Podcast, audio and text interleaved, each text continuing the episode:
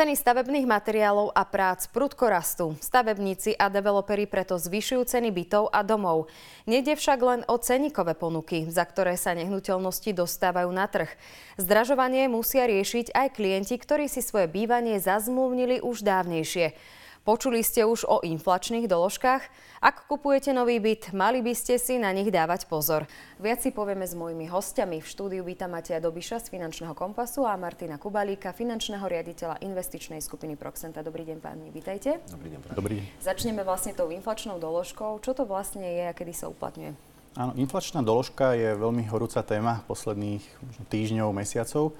Na úda si treba povedať, že nie je to úplne nový koncept. S inflačnými doložkami sme sa stretávali už aj v minulosti. Ide v podstate o časť v zmluve, ktorá umožňuje developerovi navýšiť predajnú cenu bytu prípade, že inflácia narastie alebo zvýši sa nad určitú úroveň. Je to v podstate taký obranný mechanizmus, ktorým vedia vykompenzovať e, zvýšené e, ceny vstupov.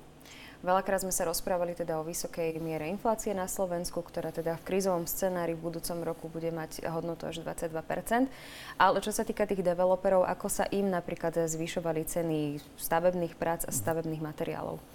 Áno, súčasná doba eh, je v podstate naposledy sme sa stretli s dvojciferným eh, rastom inflácie alebo s dvojcifernou infláciou v roku 2000. Čiže od toho roku sme mali relatívne stabilnú nízku mieru inflácie a teda nebola ani potreba tieto e, zvýšené ceny vstupov alebo teda hodnotu tejto inflácie premietnúť do zvýšených ceny, e, zvýšených cien nehnuteľností. E,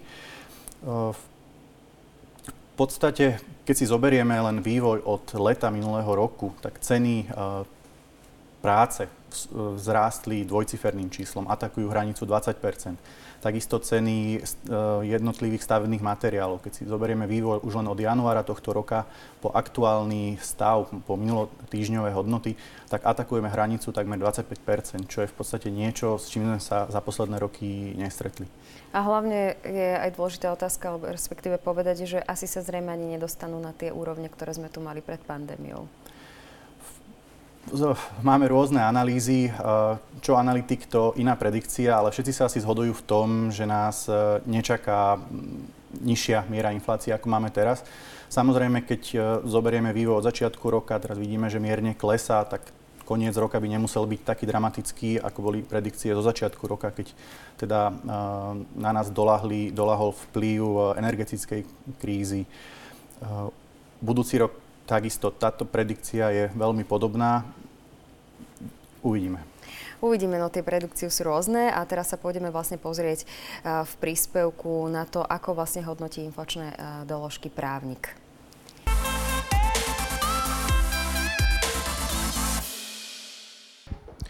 Inflačná doložka znamená dohodu dvoch zmluvných strán, že za naplnenia určitých podmienok môže jedna zmluvná strana upraviť výšku finančného plnenia ktorá je dohodnutá v zmluve, tá podmienka, ktorá, ktorú sa to viaže, je inflácia, teda znehodnotenie meny.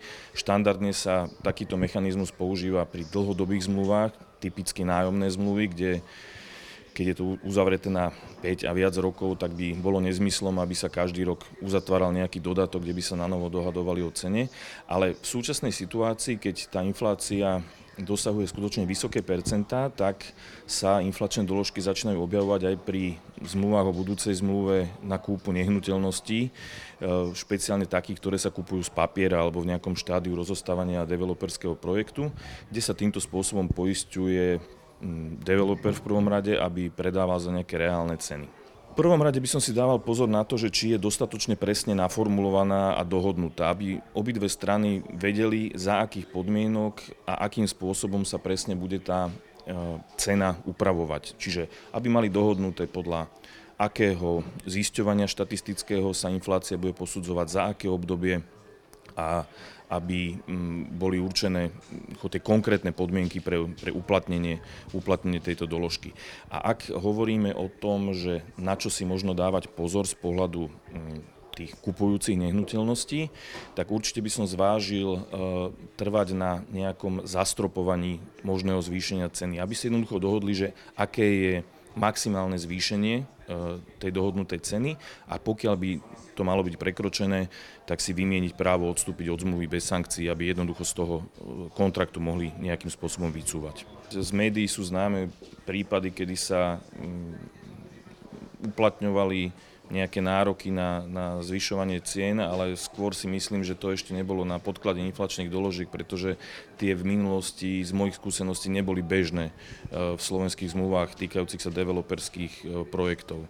To prišlo až, až v poslednom čase, kedy skutočne tá inflácia prekročila nejaké bežné hranice a nastala potreba sa vôbec takýmto niečím zaoberať, pretože v minulosti, pokiaľ tá inflácia sa držala v nejakých rozumných medziach, tak každý kalkuloval s tým, že mena sa nejakým spôsobom zhodnotí počas výstavby, ale súčasná miera inflácie a to, čo všetci vieme, že u nás strašne dlho trvá výstavba projektov, hlavne kvôli povolovaciemu procesu, tak núti developerov už stiahať aj po takýchto doložkách.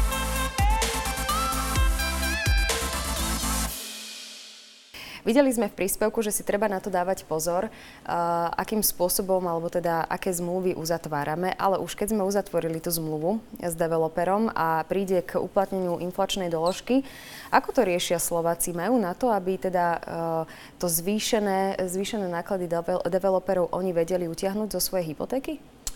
Závisí to aj od toho, že ako pristúpi ten individuálny developer k tomu, akú, či, či pristúpi k tomu, že sa bude držať inflácia, alebo o aké číslo bude požadovať ešte doplatenie tejto sumy. Slováci k tomu pristupujú tak, že chcem bývať, chcem mať svoje bývanie, keď už som sa raz rozhodol pre tú nehnuteľnosť, tak samozrejme, že môj, môjim primárnym snom je dostať sa do tej nehnuteľnosti. A majú teda, ak by sme to zrátali, tak možno nejaké tri možnosti. Prvou možnosťou je teda zohnať tie peniaze a priplatiť si tú, tú, tú sumu, ktorú, ktorá vzýšla z inflačnej doložky.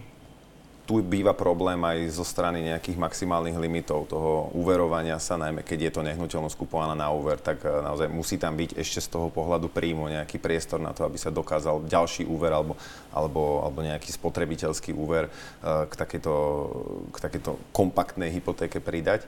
Druhá vec, eh, ktorú majú na výber, je vlastne nájsť nejakého ďalšieho budúceho vlastníka nehnuteľnosti, čiže prenechám svoj byt niekomu inému, ale za tým cieľom, že to asi, to asi nie je tá šťastná voľba, lebo ja tým pádom prídem o tú nehnuteľnosť. A tá tretia je, že jednoducho vzdám sa toho a, a nechám byt uh, potenciálnemu ďalšiemu záujemcovi, ktorý si môže uh, už za asi inú sumu, aká bola mne slúbená v, tom, uh, v tej, tej zmluve, kúpiť túto nehnuteľnosť. Čiže bavíme sa tu o troch možnostiach a veľmi skrátené povedané, že môžu vystúpiť, z, z tej zmluvy alebo odstúpiť od tej zmluvy a môžu si teda zohnať peniaze niekde inde. Či to bude cash po nejakej rodine, alebo to bude nejaká, nejaká forma úveru, to už je samozrejme na tom danom budúcom dlžníkovi. Realitní makléri odhadujú, že v rámci regiónov je, v rámci, čo sa týka inflačnej doložky, to navýšenie na úrovni nejakých 12-13% To je suma, ktorú dokážu vo väčšine zvládnuť tí Slováci? Závisí to aj od toho, aká je, aká je predajná suma, lebo 12% samozrejme regionálne je problém už v hlavnom meste dorovnať takúto, takúto, takúto poptávku zo strany inflačnej doložky od developera, ale treba zdôrazniť aj to, že nedieje sa to pri všetkých developerských projektoch. Naozaj, že tie silné developerské spoločnosti to vnímajú ako také reputačné riziko, keby išli do takéhoto niečoho. Druhá vec je, či sa to objavuje už nejakej rezervačnej alebo nejakej budúcej kúpnej zmluve tá inflačná doložka, či má na to právo ju vyžadovať. Čiže je to, je to od prípadu k prípadu, lebo naozaj môže sa stať, že v niektorých tých eh, lacnejších regiónoch to, to nie je až taký veľký peniaz, ale v tých väčších mestách to samozrejme je už na, na, na zvážení a väčšinou to končí teda tak, že sa odstupuje od tej zmluvy. A s klientmi aktuálne riešite aj túto problematiku inflačných doložiek, lebo sú rôzne veci, ktoré sa aktuálne riešia aj v rámci energetickej krízy, asi najčastejšie v rámci tej fixácie, že nakoľko si zafixovať a teda zvyšujúce sa úrokové sadzby. Ale či aj toto riešia aktuálne klienti? Je to veľmi ojedinelé, ako som spomínal, možno máme šťastie v tom, že naozaj tí veľkí developeri to vnímajú ako nejaké, ako ste spomínali, nejaké PR že nechcú proste vyžadovať od tých, eh, od tých klientov takýto poplatok. Už to majú nejakým spôsobom premietnuté v tých cenách, ktoré, ktoré vytvárali pred dvoma rokmi, aj keď tam narastli či už ceny za jednotlivé materiály, alebo keď tam prirátame aj rast uh, miest, tak uh, nechcem povedať, že máme to šťastie, že sme to ešte neriešili, ale sem tam nejaký prípad je taký, kde, kde to bohužiaľ skončilo tým, tým nešťastným koncom, že sa odstupovalo od zmluvy. No ale tie zmluvy obsahujú inflačné doložky, teraz sa teda o tom viac rozpráva. A bude to vlastne ako keby aj to uplatňovanie takým novým štandardom? Ja, budem, ja si budem súhlasiť s kolegom. Ide o to, že tí väčší developeri, či už v rámci PR, dobrých vzťahov, vzťahov s klientami, a takisto silnejším tímom, ktorý stojí za celou tou cenotvorbou, za vyskladaním budžetu, za vyjednávaním s dodávateľmi, si vie už v podstate nejakú rezervu do tej cenotvorby už na začiatku toho projektu nejakým spôsobom vtesnať a takisto púšťajú do predaja nehnuteľnosti postupne. Čiže máme nejaký predpredaj, kde tie nehnuteľnosti sú zvyčajne o nejaké to percento, niekedy je to aj dvojciferné percento, nižšie ako potom finálne ceny nehnuteľnosti už po samotnom exite alebo teda dokončení projektu. To znamená, že ten samotný developer si aj ten predaj um, naplánuje tak, aby akékoľvek prípadné zvýšené, zvýšenie um, cien vstupov vedel potom premietnúť do tých predajných cien. Takže nie je samozrejme nejakým úmyslom hej, alebo nejakým plánom uh, tieto inflačné doložky uh, uplatňovať v podstate na každého zákazníka, ale ide naozaj len o také ošetrenie rizika ešte ďalšieho, pretože aj na developera sa stiahujú inflačné doložky od svojich dodávateľov.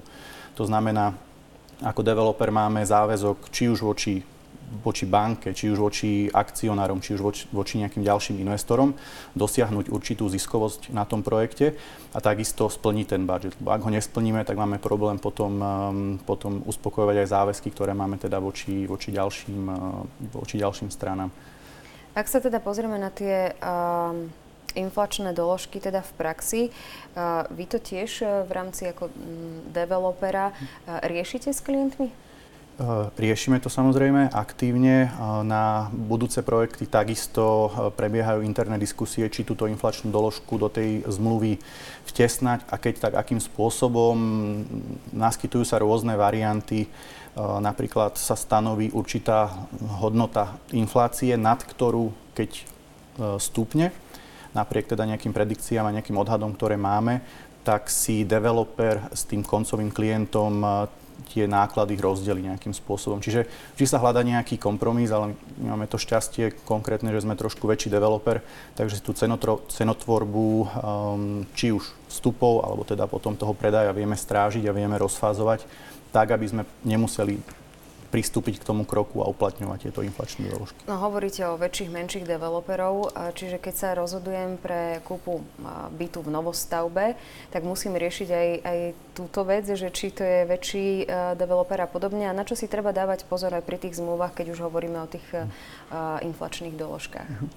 Určite e, vám môže dať e, väčšiu mieru istoty, keď za projektom stojí väčší developer, to znamená developer, ktorý už má za sebou viacero úspešných projektov, oproti teda nejakému menšiemu, ktorý povedzme má pred sebou iba prvý uh, projekt, môže mať ten svoj rozpočet veľmi natesno vypočítaný a tým pádom ak, akýkoľvek takýto masívny výkyv e, cien vstupov, aký zažíva, zažívame v posledných obdobiach, môže ten celkový projekt Uh, môže sa ten projekt stať nerentabilným. Tým pádom on je nútený ako keby k tejto inflačnej doložke alebo k navyšovaniu cien pristúpiť. No ako sme hovorili, treba to sledovať v tej zmluve, že niečo také tam máme.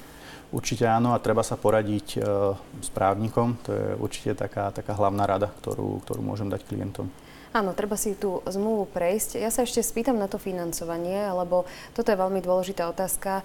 E, už tie obavy, ktoré sú e, na trhu, že, že aká bude ďalej situácia s tými cenami nehnuteľnosti a podobne. A teraz ešte hovoríme o inflačných doložkách, že v konečnom dôsledku zaplatíme oveľa viac.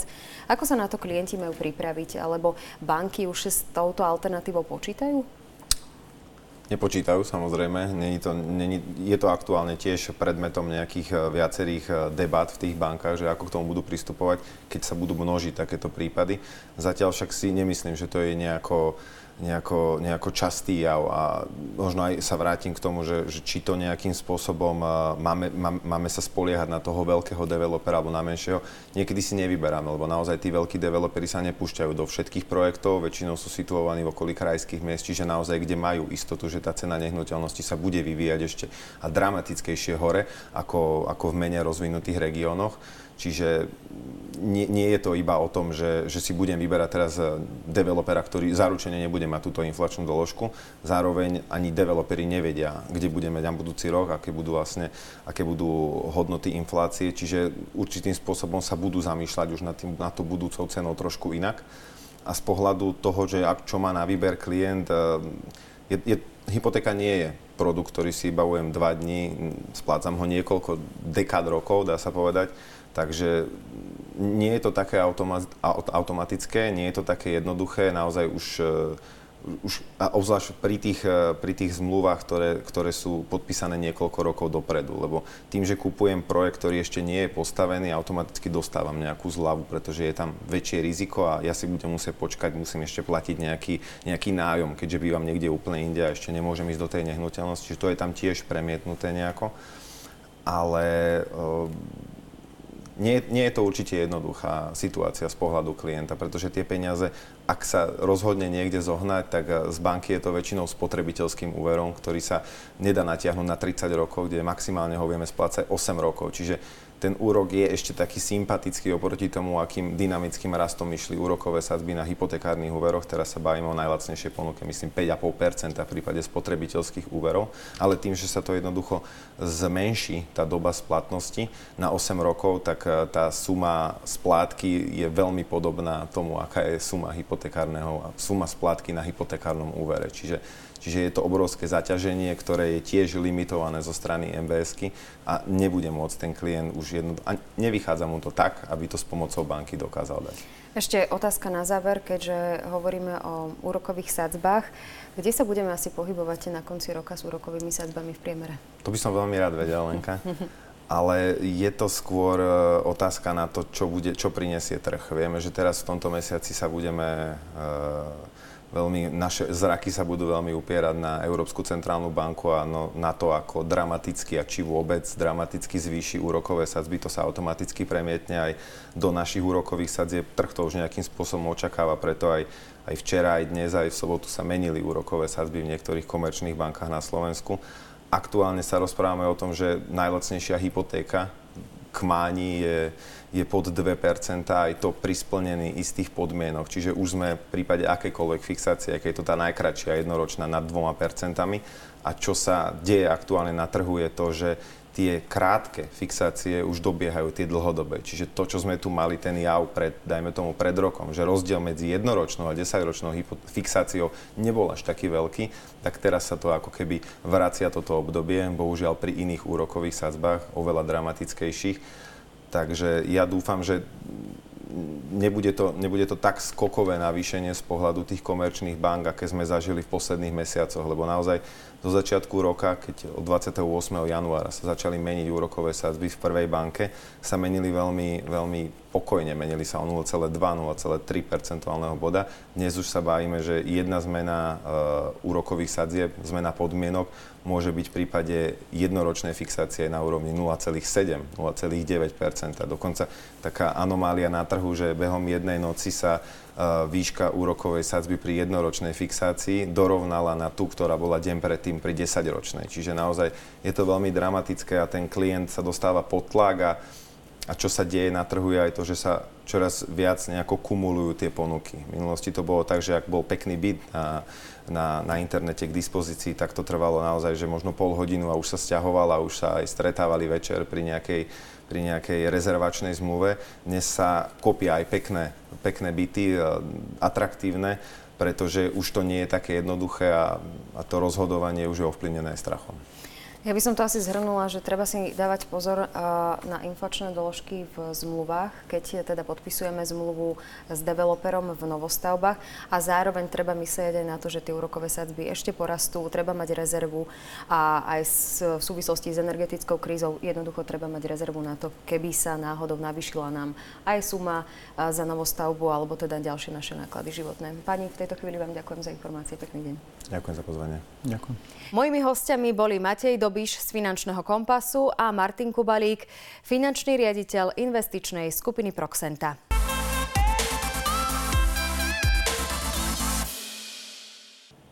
Rebríček najbohatších Slovákov aj naďalej vedie majiteľ developerskej skupiny HB Reavis Ivan Chrenko, ktorého majetok podľa odhadov dosiahol 1,8 miliardy eur.